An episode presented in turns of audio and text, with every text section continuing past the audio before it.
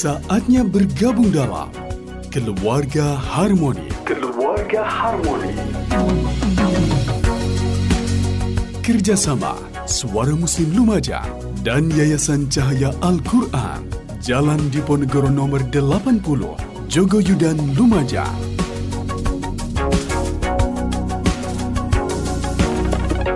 Keluarga Harmoni. Bismillahirrahmanirrahim. Assalamualaikum warahmatullahi wabarakatuh. Hampir sembilan bulan nih mitra muslim. Masya Allah, wabah virus corona ini atau yang biasa kita sebut covid sembilan belas ya, mengancam keselamatan jiwa warga Indonesia. Hmm, tidak sedikit juga loh mitra muslim tenaga kesehatan kita yang meninggal akibat covid sembilan belas ini. Dan baru kemarin kita juga kehilangan salah satu perawat terbaik yang bertugas di R S U D dokter Haryoto Lumajang. Belum lagi pekan lalu juga Lumajang ini kembali masuk ke zona merah. Untuk itu, kita yang saat ini masih diberi kesehatan oleh Allah Subhanahu wa taala harus bersyukur dan tetap menjaga imun dan juga iman kita untuk menghadapi wabah covid sembilan belas ini. Mitra muslim, tidak hanya tenaga medis ataupun juga dunia kesehatan yang merasakan dampak luar biasa dari covid sembilan belas ini, tapi di dunia pendidikan juga murid dan juga wali murid yaitu orang tua pasti merasakan hal yang sama.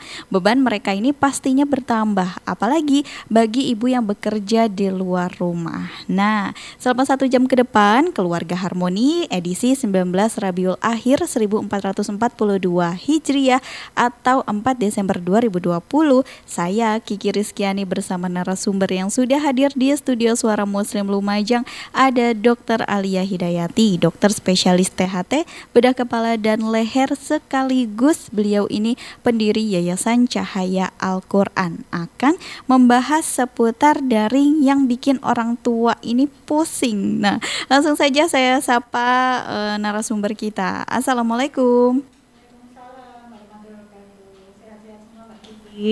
Alhamdulillah. Saya kayaknya salah ngangkat feeder ini Bu Dokter. Gimana Bu Dokter kabarnya? Alhamdulillah, walaupun ya cuacanya ya kita jaga kondisi ya, jadi bikin gampang greges-greges. Iya, benar. Masuk angin itu ya. Uh, benar, apalagi uh, beberapa hari lalu Semeru sempat erupsi gitu ya dokter iya, ya. Betul. Jadi pandemi ini belum berakhir, ditambah Lumajang ini gunung berapinya erupsi batuk-batuk, mungkin iya. tertular gitu ya dokter ya. Nah, Masya Allah, ini saya senang sekali setiap hari Jumat ini menambah wawasan bersama dokter Aliyah. Dan untuk Anda juga bisa sharing di sini ya di nol delapan satu satu tiga empat nol nol delapan sembilan sembilan. Dan tema yang menarik untuk kita bahas di siang hari ini dokter masih nggak jauh-jauh ya dari tema yang pekan lalu, karena memang banyak sekali yang mengeluh nih tentang pembelajaran daring. Nah, dokter sendiri gimana sih untuk menjadwalkan pendampingan belajar anak-anak di rumah? Karena yang saya tahu kan dokter, wow, aktivitasnya banyak sekali ya. Iya, baik Mbak Kiki. Menarik sekali ya ini pembelajaran daring ini ya. Sebenarnya sih kita semua menyadari, mungkin saya juga termasuk orang tua yang terlambat menyadari ya. Hmm. Pendidikan ini kan sebenarnya tanggung jawab mutlak orang tua yang memiliki anak tersebut harusnya kan. Dan hmm. sekolah ini sebagai partner. Jadi sebenarnya selama ini ke, mungkin tidak semuanya sih, tapi mungkin mayoritas ya dari kita orang tua ini salah kaprah. Hmm. Sekolah yang dijadikan utama, sementara orang tua sebagai pendamping atau mitra, padahal harusnya tidak seperti itu. Mm-hmm. Tetap orang tua yang harus uh, menggambar, mendesain anak ini di masa depan akan uh, seperti apa, akan menjadi seperti apa keinginannya, visi misinya seperti apa. Mungkin begitu ya. Dengan adanya pandemi COVID ini, ya apa namanya yang kita sadari mungkin walaupun mungkin masih apa terlambat ya setelah sembilan bulan ini, alhamdulillah ya ini kesempatan yang uh, mahal, yang langka yang Allah berikan pada kita semua para orang tua untuk meristat kesalahan yang sudah lama sekali kita perbuat, bahwa ternyata tetap aja role model yang paling benar yang dilihat itu ya dari orang tua, hmm. dari lingkungannya gitu loh. Nah, Uh, sekolah dalam hal ini para guru itu bertugas membantu para orang tua untuk menyempurnakan pendidikan. Nah, uh, selama pandemi ini juga ya tentu anak saya pun uh, mengalami pembelajaran dari rumah, dari ya rumah. Pembelajaran daring ya. Cuman ya karena mungkin anak saya ini sudah S M P S M A, hmm. jadi mereka secara mental lebih bisa mandiri lah dibanding hmm. yang level bawahnya. Uh, sejauh ini uh, yang penting komunikasi dengan kita terjalin. Ya, walaupun jadi efeknya ya mestilah pegang H P, pegang laptopnya jauh hmm. lebih panjang yeah. dari sebelum-sebelumnya. Tapi mesti kita ingetin, dan tiap kali sore yang ada break longgar tuh biasanya mesti kita tanya. Uh, tadi pelajarannya apa, hmm. ada masalah apa, apakah ada yang perlu didiskusikan, biasanya hmm. mesti kita tanya. Uh, sambil kita uh, sesekali, nggak selalu sih, sesekali kita cek. Uh, terakhir dia buka searchingnya apa itu loh, hmm. semua kita bukain lah. Hmm. Mau YouTube-nya, I G-nya, TikTok-nya kita bukain lah, sesekali aja gitu. Uh, yang rutin kita kerjakan ya mesti kita minta perlindungan sama Allah lah, kita doakan supaya mereka uh, tetap dalam jalur yang benar. Itu yang kita kerjakan. Tapi uh, sejauh ini alhamdulillah mereka bisa dipercaya. Uh, sesekali waktu juga mestilah ada mereka ngintip drakor lah, ngintip TikTokan apa, refresh gitu ya dokter. Sesekali ya itu yang mesti kita kita koreksi lah. Uh, apa namanya? Tapi nggak secara langsung sih, biasanya dengan Uh, berdialog, diskusi, ngobrol-ngobrol ringan mm-hmm. gitu. Kalau kita langsung negur mesti akan menolak mm-hmm. karena kan hampir semua anak muda nih ya kayaknya kalau enggak itu enggak update, mungkin karena di sisi itu ya. Kalau enggak update nanti enggak milenial gitu. Ya, dikatakan nah. kudet nanti. Nah, mungkin karena itu jadi mereka kan mesti uh, pengennya kan tetap uh, update. Mm-hmm. Nah, anak-anak itu kan pengennya trendsetter lah jadinya yeah. apa kayak gitu-gitu. Mm-hmm. Nah, tapi tetap kita Uh, ingatkan bahwa mereka ini sudah balik, sudah dihitung apa namanya amal perbuatannya sama Allah. Jadi berhati-hatilah dalam langkah, apalagi masa muda ini adalah masa yang akan dimintai pertanggungjawaban. Jadi saya ingat-ingetin itu ya, perkara mereka nerima pandai saya pasrahkan sama Allah sudah gitu. Baik, itu, jadi gitu. Di sela-sela kesibukannya Dokter Aliyah juga masih terus memantau anak-anaknya untuk belajar dari rumah itu ya, tadi ya. Iya, gantian sama papanya. Terutama mm-hmm. papanya yang lebih ini kan kadang suka usil kan papanya mm-hmm. itu. Mm-hmm. Uh, prinsip uh, di Quran pun ditekankan prinsip jadi orang tua itu harus uh, mendekat dan lembut. Mm-hmm. Nah, kalau selama ini mungkin kurang dekat, tipsnya itu orang tua harus agak jahil ya. Jahil-jahilin anaknya gitu loh mm-hmm. supaya anaknya kan bereaksi, berkomentar gitu loh. Mm. Sehingga mungkin awalnya annoying ya, ini gangguin sih gimana mm. gitu. Tapi nanti lama-lama kan jadi paling enggak kalau dengan terganggu itu kan ada komunikasi nih, oh, terganggu itu. Tapi lama-lama kan jadi uh, saling memahami apa, terus uh, pintu komunikasi mulai terbuka, mulai ada respon. Walaupun respon awalnya annoying ya. Mm-hmm. Daripada uh, diam-diaman gitu uh, ya. diam-diaman atau bapaknya datang ada suara langkah kakinya langsung, langsung tiba-tiba anak-anak uh, bubar uh, ya kan. Iya, nah, ketahuan banget ya.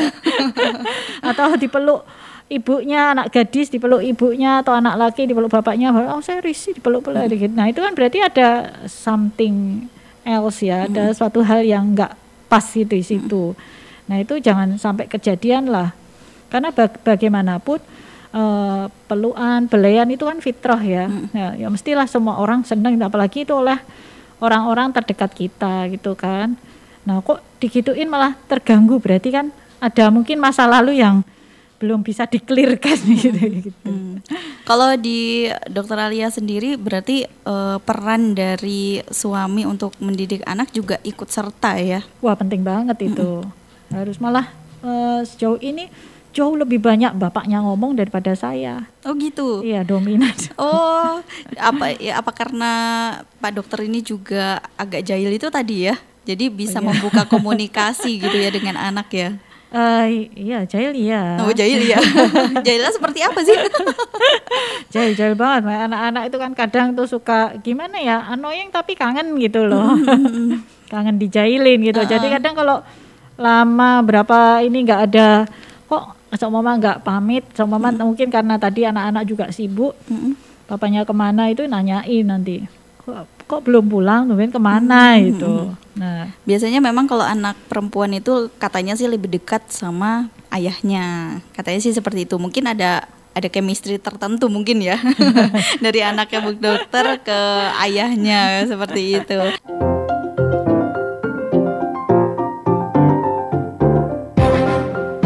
Anda masih bersama Keluarga Harmoni, kerjasama Suara Muslim Lumajang dengan Yayasan Cahaya Al-Qur'an, Jalan Diponegoro nomor delapan puluh, Jogoyudan, Lumajang. Keluarga Harmoni segera kembali. Mitra Muslim, kembali lagi dalam program Keluarga Harmoni dan kita masih membahas tentang tema orang tua pusing karena daring. Ini kayaknya banyak sekali uh, keluhan-keluhan para orang tua ya dokter iya, ya. Iya jelas lah. Kaget. Iya benar, iya benar. Karena wabah ini memang uh, semua sekolah ini kan memang tidak diizinkan untuk sekolah tatap muka. Bahkan di Lumajang sendiri beberapa waktu lalu sudah ini ya launching program Sinau Bareng ya, P S B Sinau bareng. Uh, Guru mau Samba, benar. Malah. Nah itu akhirnya karena kita kembali lagi ke zona merah dihentikan ya, dan betul. Tidak boleh dan sampai sekarang juga tidak ada yang namanya sekolah tatap muka karena melihat hmm. beberapa wilayah ini yang masih zona iya, merah. Tiap zona. Hari peningkatannya kan luar biasa sekarang ini. Mm-mm, benar banget dan apalagi ini kita sudah menghitung ini mulai bulan Maret sampai iya. sekarang Desember dan selama itu juga kan orang tua ini pasti diwajibkan mengganti peran guru ya iya. bagi anak-anaknya di rumah. Nah biasanya apa saja sih uh, yang dikeluhkan para orang tua nih Bu Dokter termasuk Bu Dokter sendiri? Biasanya mengeluhkan apa ini tentang pembelajaran metode daring ini? Uh, tentu kalau berbeda level akan berbeda keluhan ya. Mm-hmm. Jadi seumpama levelnya masih rendah, S D ke bawah dengan mm. S M P ke atas tentu akan uh, berbeda lah. Mm. Uh, cuman secara umum itu mungkin kalau untuk anak-anak yang masih level S D ke bawah itu lebih ke bosan ya, mm-hmm. lebih ke bosan, kemudian disobey ya, nggak patuh dengan daringnya itu, kemudian cari-cari masalah nih sehingga uh, apa namanya mendidih darah ibunya. Nah itu tadi bikin pusing ya. Sehingga hubungan antara ibu dan anak jadi terganggu. Iya benar sekali. Iya. Uh, Kalau di usia-usia besar kan mungkin lebih ke orang tuanya mungkin yang jadi keteteran ya kalau ditanya hal-hal yang apa mm-hmm. eh, jadi materi pelajaran mereka mm-hmm. gitu. Tapi sejauh ini eh, syukur alhamdulillah ya dunia apa eh, internet ini luar biasa membuka informasi. Jadi semuanya itu sebenarnya bisa kita dapatkan dari dari internet ya hmm. semua informasi itu bisa kita dapatkan asal kita tahu jalurnya ya kan. Kalau kita tahu jalurnya apapun yang jadi masalah anak itu insya Allah teratasi atau eh, paling gampangnya jalin komunikasi dengan guru hmm. jangan guru mata pelajaran apapun atau guru kelas hmm. ya untuk mempermudah tugas-tugas yang diajarkan setiap hari. Nah supaya tidak bosan ya untuk terutama anak kecil-kecil itu kan mereka lebih seneng kalau pembelajaran ini lebih dengan aksi ya, nggak sekedar baca tulis gitu ya. Nah itu mungkin yang uh, orang tuanya harus proaktif membikin menu acara hari ini sesuai tugasnya mungkin. Nah itu bisa komunikasi dengan gurunya sekali lagi. Kami di Cahaya Al-Qur'an insya Allah para guru terbuka untuk diajak diskusi kira-kira Uh, apa itu namanya seumpama nih tiap harinya ada materi yang bisa dikerjakan bersama hmm. antara apa namanya orang tua dengan murid uh, supaya pembelajaran ini lebih menyenangkan seumpama uh, uh, bikin teh seumpama hmm. kayak gitu kan dari airnya putih dikasih teh jadi berwarna beda atau hmm. bikin sirup kan berwarna beda kan kayak gitu itu kan bisa sambil diterangin nih perubahan warna atau seumpama ngerebus air jadi mendidih itu kan hmm. sudah ada ada ilmunya juga gitu loh walaupun sederhana-sederhana ya itu dan saya pikir seperti itu kan lebih nancep ya anak-anak ya lebih gampang lah daripada sekedar baca tulis gitu. Mm-mm, jadi lebih bosan ya. Kalau ya. Iya uh-uh. itu lebih bosan iya. Apalagi untuk anak-anak yang ada orang tua yang bekerja kalau ibunya bekerja di luar sendiri ini juga mungkin agak keteteran juga ya Bu Dokter ya. Iya. Jadi jadwalnya ini harus benar-benar ya kayak Bu Dokter. Iya, tentu kalau untuk anak-anak ya, S D jauh lebih anu ya, minta dibimbing mm-hmm. uh, oleh orang tua atau wali. Jadi kalau mungkin orang tua keduanya bekerja, bisa si anak dititipkan dalam arti ada yang ngawasin gitu loh.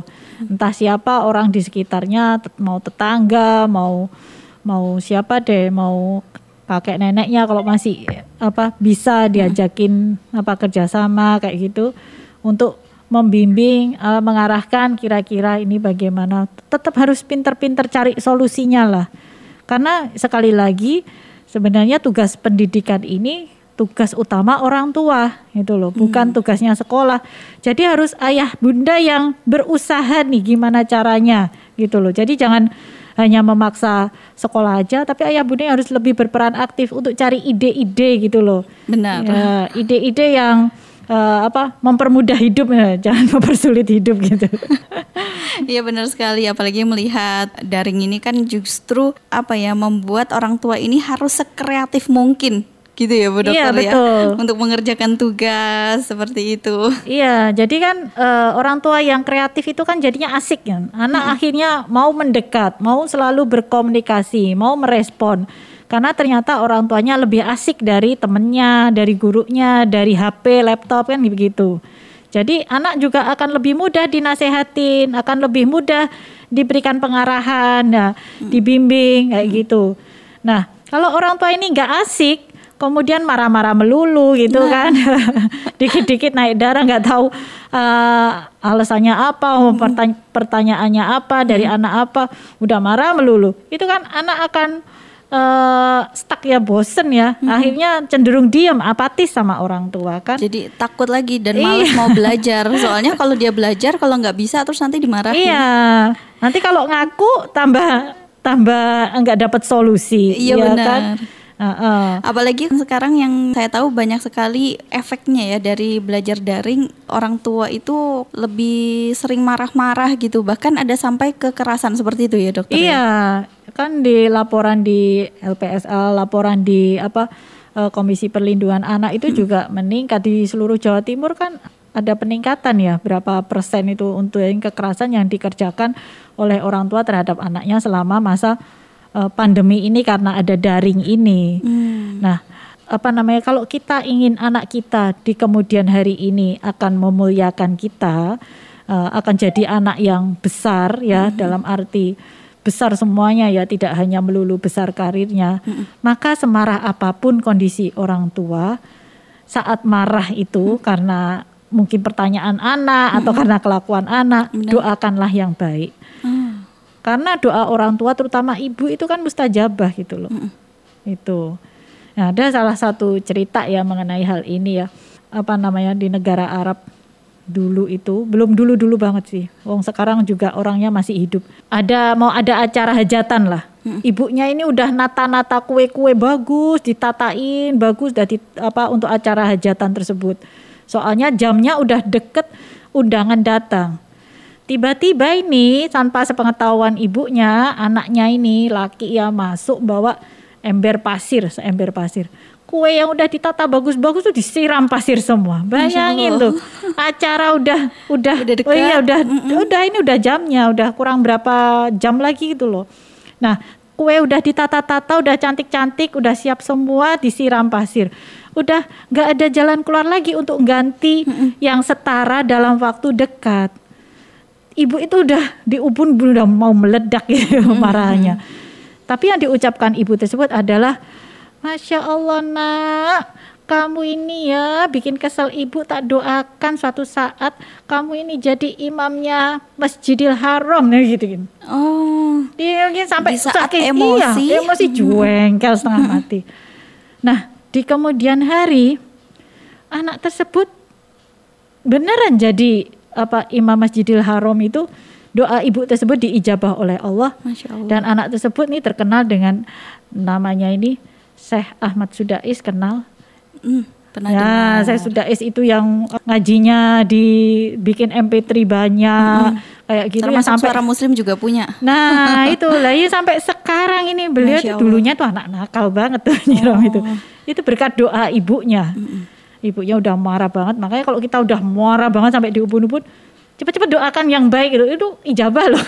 Oh iya. uh-uh. Tapi kan terkadang uh, kita kurang bisa ngontrol ya, Bu Dokter uh, ya. Jadi iyalah, kalau udah emosinya tingkat atas gitu, jadi akhirnya kita malahan mendoakan yang jelek-jelek. Bahkan uh, sebenarnya untuk ibu sendiri nggak boleh bilang nakal gitu ya, atau oh jadi anak kok nggak bisa diatur atau gitu. Nah, takutnya nanti malahan kebalikan seperti itu ya Bu Dokter ya.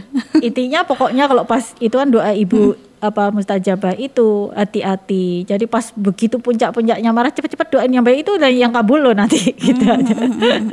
Jadi mungkin nggak usah susah-susah usaha yang lain ya, tapi cuma diuji marah yang luar biasa diuji. Ini ya.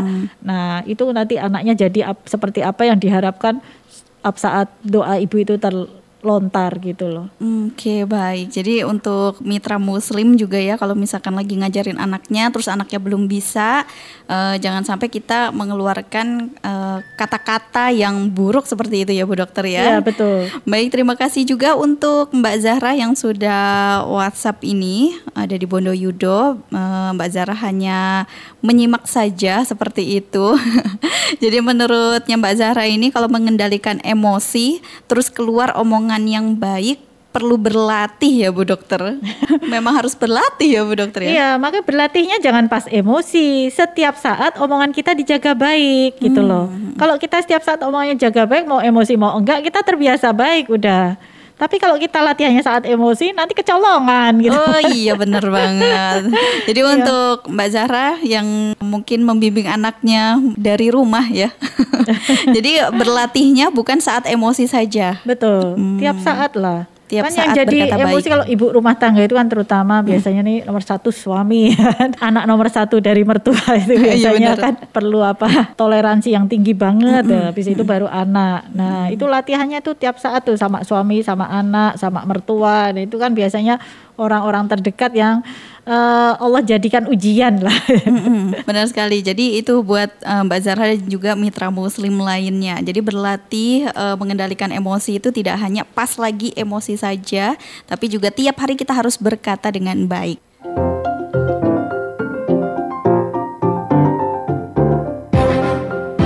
Anda masih bersama Keluarga Harmoni, kerjasama Suara Muslim Lumajang dengan Yayasan Cahaya Al-Qur'an, Jalan Diponegoro nomor delapan puluh, Jogoyudan, Lumajang. Keluarga Harmoni segera kembali.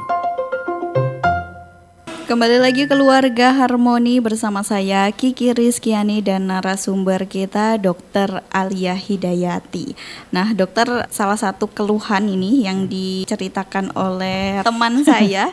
Jadi salah satu keluhan uh, dia itu sebagai orang tua ya adalah handphone dan juga laptop, terutama paket data dan juga jaringan wifi. Karena gimana pun juga kalau kita belajar dari rumah kita membutuhkan alat itu ya, handphone atau laptop dan juga paket data. Nah itu yang menyebabkan pengeluaran rumah tangga ini semakin bertambah. Nah sebenarnya untuk menyikapi hal itu harus seperti apa sih dokter? Uh, iya baik, uh, menarik memang ya. Untuk keperluan pulsa ya, untuk data ya, mm-hmm. kuota internet, ini sebenarnya beberapa provider tuh ngasih gratis loh. Bahkan mm-hmm. bisa sampai lima puluh giga. Rata-rata tiga puluh lima giga sampai lima puluh giga. Bayangin, anak saya aja biasanya butuhnya sebulan sekitar tiga giga, empat giga. Hmm. Ini kan banyak banget banyak ini. Banget. Nah, itu bisa kok beberapa provider nanti mungkin bisa dibantu kalau berminat bisa uh, langsung telepon ke Suara Muslim, nanti kita bagi linknya ya. Uh, memang tidak semua provider tapi banyak, selain ada bantuan juga dari pemerintah hmm. yang kalau nggak salah anak S M A mungkin ya yang dapat uang pulsa dua puluh lima ribu per, per bulan per anak kalau nggak hmm. salah ada itu dari apa namanya Dinas Pendidikan Provinsi. Nah ini uh, memang orang tua harus ini ya rajin-rajin update berita ya. hmm. Nah itu j- jangan uh, H P ini hanya dipakai untuk sosmedan yang apa anfaedah gitu ya. Mm-hmm. Tapi cari dong apa kira-kira bantuan-bantuan untuk internet ya, kuota data kayak gitu, bonus-bonus kayak gitu. Jadi uh, ada Nggak selalu bonus ini gratis tis nol rupiah, enggak, kadang beli paketnya cuma berapa ribu, ada bonusnya, uh, ada bonusnya jadi bisa memperpanjang umur lah. Mm-mm. Itu umur pemakaian. Iya, umur pemakaian. Iya, benar sekali. Jadi tenang Bapak Ibu, semuanya itu sebenarnya ada solusinya asal kita mau usaha. Jangan hanya teriak tapi enggak menggerakkan jari. Sekarang zaman baik semuanya menggerakkan jari. Jadi tolong gerakkan jari Anda. Iya, benar. Untuk hal-hal yang berfaedah, yang positif. Iya. Jangan jangan jarinya untuk julid-julitan. Ah, itu betul. Gitu ya. Iya, jangan julid-julitan, jangan komentar yang anfaedah. Faedah, nah ini carikan anaknya ya, bonus-bonus, pulsa gratis, yang kuota internet kayak gitu, mau itu dari bantuan pemerintah ataupun dari provider itu sendiri. Hmm, benar sekali. Nah, untuk pertanyaan selanjutnya, ini anak-anaknya usianya seperti usia anak saya sekitar T K gitu. Biasanya kan lebih senang belajar di sekolah bersama teman-temannya. Nah, karena pandemik ini, apa yang sebaiknya dilakukan orang tua supaya anak ini tidak bosan dengan metode daring? Iya, uh, baik. Pertanyaannya menarik sekali ya. Uh, untuk Uh, supaya anak-anak ini tidak bosan tentu harus ada uh, ikhtiar yang kuat dan tekad yang kuat dari orang tua supaya orang tua nggak bosan duluan. Nanti jangan-jangan bapak ibunya nih yang duluan bosan oh, iya. sebelum anaknya bosan ya kan. Mm-hmm. Jadi jangan memaksa anaknya enjoy sementara dirinya aduh aku udah mau nah. kerja nih, oh ini ganggu, aku mau jualan nih, aku mau uh, apa namanya update status atau yang lain-lain gitu loh. Jadi Uh, mungkin kalau punya waktu luang malam hari saat anak-anak sudah beres semua, nah itu bisa uh, berselancar ya di dunia maya, cari apa-apa saja sekiranya kegiatan yang menyenangkan untuk anak, yang menunjang untuk pembelajaran yang dilakukan sekarang, yang itu melibatkan uh, ini kedua belah pihak ya, baik orang tua maupun anak, entah itu bapaknya atau ibunya ya. Hal-hal yang sederhana itu bisa dikerjain bersama. Kegiatan di rumah itu kan sebenarnya banyak banget ya yang bisa dikerjakan bersama, saling menguntungkan, dan itu tentu juga bisa gurunya dikontak untuk uh, ngasih sedikit arahan supaya apa namanya uh, gurunya programnya jalan, orang tua juga tidak terlalu terganggu, anak juga dapat skill, skill apa life skill gitu. Karena sekarang yang di Uh, dengungkan juga dari Kementerian Pendidikan itu adalah fokus pada life skill dalam masa pandemi ini. Jadi hmm. bukan target akademik yang uh, apa namanya diprioritaskan. Jadi bukan uh, nilainya ya, dokter. Betul, ya. Life skill yang lebih diprioritaskan okay. karena sekarang kan juga banyak kan kita jumpai uh, lulus udah di sekolah tinggi hmm. apa tapi ternyata life skill life skillnya tuh menyedihkan banget gitu ya. Hmm. Jadi buat apa sekolah tinggi? Orang-orang kan jadinya begitu kan. E, masyarakat awam kan jadi menyalahkan sekolah tingginya itu. Oh, iya. Padahal sebenarnya kalau mau kita sadari bersama bukan salah dari sekolah tingginya, tapi salah dari individu tersebut. Hmm. Yang ini tentu e, mengarah pada ada kaitannya dengan didikan orang tua selaku yang bertanggung jawab pada pendidikan anak tersebut. Bagaimana anak dididik dari awal sampai dia sekolah tinggi untuk life skill-nya gitu loh. Life skill paling enggak itu kebutuhan kebutuhan dasar hidup harus bisa. Itu loh untuk mencukupi dia sendiri, seumpama makan lah, mandi lah, soal urusan baju lah itu harus bisa ngurus itu sendiri. Jangan modal teriak gitu loh. Ma, bajunya mana? Nah, iya, jangan modal teriak. Di apa di karena ini waktunya dominan di rumah.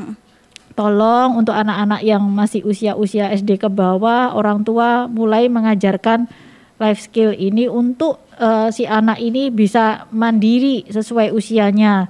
Nyiapin baju sendirilah, pakai baju sendirilah, mix and match bajunya lah, hmm. nyiapin makan sendirilah gitu loh. Tentu nggak nyiapin makan nggak mulai dari bahan dasar ya, tapi kalau sudah mulai kelas tiga ke atas bisa diajari menyiapin mulai dari bahan dasar, alias suruh masak sendiri gitu loh. Hmm. Di saya pun anak-anak terbiasa kalau pagi mereka mau breakfast ya harus, kalau mau makan ya nyiapin sendiri. Oh, kalau saya repot.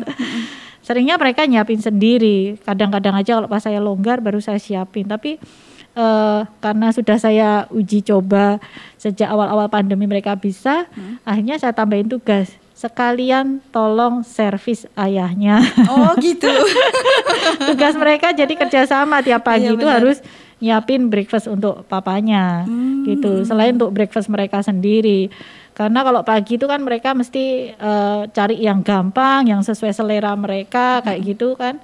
Nah mesti tak saya bilang kalau papanya selera yang gini, tolong hargai, toleransi dengan selera ayahnya, bikinkan masakan yang sesuai selera ayahnya, tapi yang gampang terserah mereka mau masakin apa gitu. Oh, seperti itu. Iya.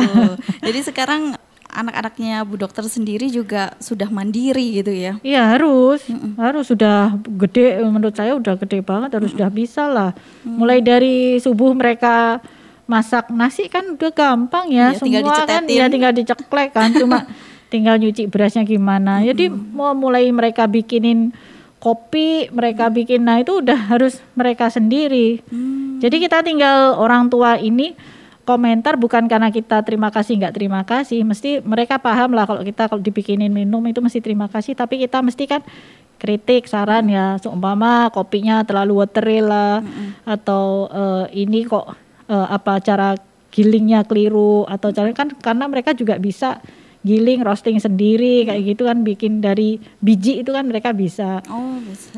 Tapi kalau apa pagi cepet-cepetan mereka udah siapin jadinya gitu. Jadi tinggal ya kopi tubruk yang gampang-gampang aja. Cuman kadang kalau bijinya nggak pas, uh, campurannya itu kan juga berasa kalau kita pecinta kopi ya gitu.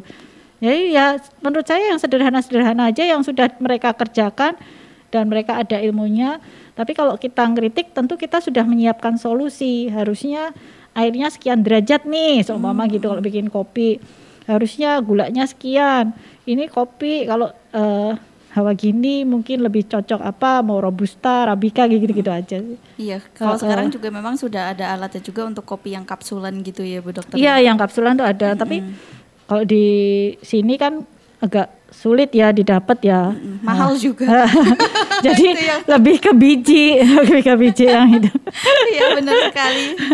Dan itu tadi uh, jawabannya yang sangat luar biasa istimewa. Jadi jangan menuntut anak anak supaya tidak bosan kalau kita sendiri aja sudah merasa bosan gitu ya. Iya. Jadi kita nggak boleh bosan, biar uh, anaknya nggak bosan juga. Intinya iya. seperti itu, Mitra Muslim. Dan perlu disadari bersama ya ayah bunda ya bahwa anak ini bagaimanapun adalah darah daging kita ya. Hmm. Jadi mestilah ada hubungan batin yang gak bisa dibohongin. Dan itu adalah hubungan yang jauh lebih mahal dan itu menjadi modal utama kita para orang tua daripada hubungan anak ini dengan gurunya ya, hmm. dengan temennya yang jadi sahabat yang paling dekat lah, dengan uh, tokoh idola atau yang lain-lain. Itu itu modal mahal yang harus kita pertahankan dan kita pelihara terus. Lah kalau hubungan batin ya, kalau orang bilang hubungan batin ini nggak kita pelihara ya lama-lama luntur, nggak hmm. akan ada setrumnya lagi gitu ya. ya itu, uh-uh. iya. Jadi apapun yang terjadi karena ini ada darah daging kita mesti ada hubungan batin lah. Itu jadi bagaimana kita orang tua mewarnai si anak supaya uh, anak ini nanti di suatu saat besarnya nanti ingat akan Uh, jasa-jasa orang tua dan kita ini bukan kita minta ya sebenarnya, hmm. tapi bisa disebutkan supaya uh, apa namanya uh, untuk doa nanti loh Mbak Kiki, uh, maksud saya untuk jariah nanti loh, hmm. supaya kita yang jadi orang tua itu juga benar-benar mendapatkan anak yang solih yang bisa jadi investasi jariah kita yang nggak akan terputus pahala, maksudnya itu. Hmm, Oke okay, baik, dan terima kasih juga untuk jawabannya Ibu Dokter. Sangat memuaskan sekali. Nah nanti kita lanjutkan di sesi yang terakhir ya Mitra Muslim. Saya akan kembali untuk Anda.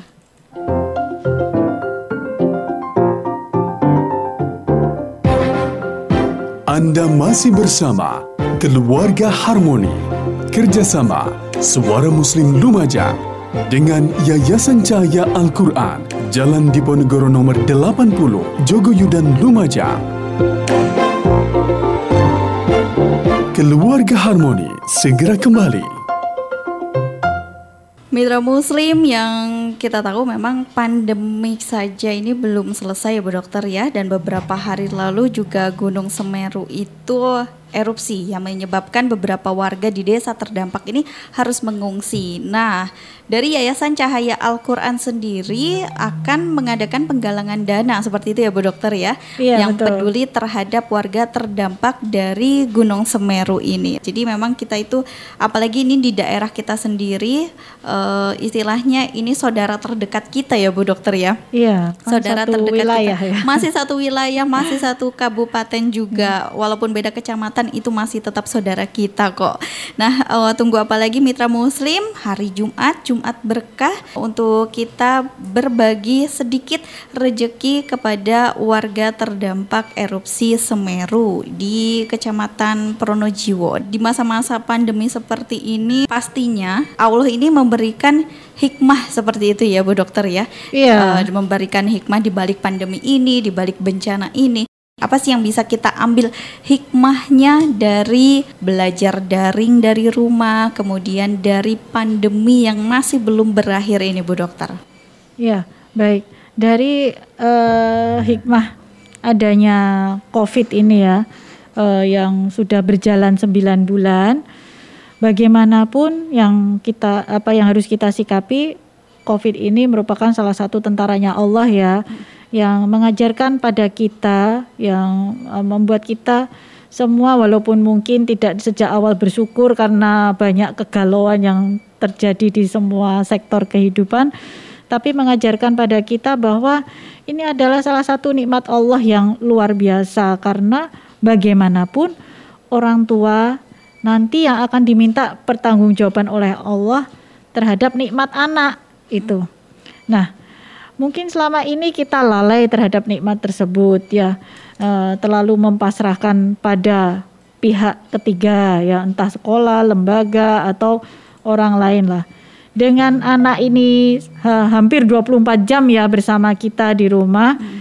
ini Allah menginginkan kita ini merevisi lah visi misi kita untuk mendidik anak ini seperti apa, karena seperti yang sudah diingatkan oleh Allah di Quran Surat Al-Furqan ayat tujuh puluh empat yang juga menjadi doa keseharian kita, yang walazina yaquluna rabbana hab lana min azwajina wa dzurriyyatina qurrata a'yun waj'alna lil muttaqina imama. Yang kita inginkan, yang diajarkan oleh Allah untuk anak-anak kita selaku orang beriman adalah dua hal. Satu, visi keluarga yang menyejukkan mata, yang kedua visi keluarga untuk melahirkan seorang pemimpin. Ya, pemimpin di mana saja, di lingkungan paling kecil sampai skup internasional global. Itu. Jadi eh, sekali lagi kita ingatkan pada para orang tua, mari saling eh, tolong menolong ya dengan sesama orang tua yang lain, saling sharing ya bagaimana Uh, apa itu namanya membikin pembelajaran ini menjadi menen- menyenangkan bagi si anak, juga tidak membuat sepaneng bagi orang tua, kerjasama dengan sekolah yang baik untuk uh, membuat sekolah ini walaupun di rumah belum tatap muka tetap juga tidak membosankan. Mungkin itu Mbak Kiki ya. Baik, terima kasih banyak Dokter Aliyah atas waktunya yang selalu menyempatkan setiap pekan ya untuk hadir ke Suara Muslim Lumajang. Terima kasih banyak. Assalamualaikum warahmatullahi wabarakatuh. Baik Mitra Muslim, demikian program Keluarga Harmoni. Semoga apa yang sudah kita bahas di hari ini bisa bermanfaat untuk Anda. Dan terima kasih juga atas atensi Anda. Semoga wabah ini cepat berakhir. Semangat untuk para nakes, pendidik, dan kita sebagai orang tua dalam membimbing anak-anak belajar dari rumah. Saya Kiki Rizkyani pamit undur diri. Subhanakallahumma wabihamdika, nasyhadu alla ilaha illa anta, nastaghfiruka wa natubu ilaik. Maha suci Engkau ya Allah, dan dengan memujimu kami bersaksi tiada Tuhan yang berhak diibadahi selain Engkau. Kami memohon ampun dan bertaubat kepadamu. Wassalamualaikum warahmatullahi wabarakatuh.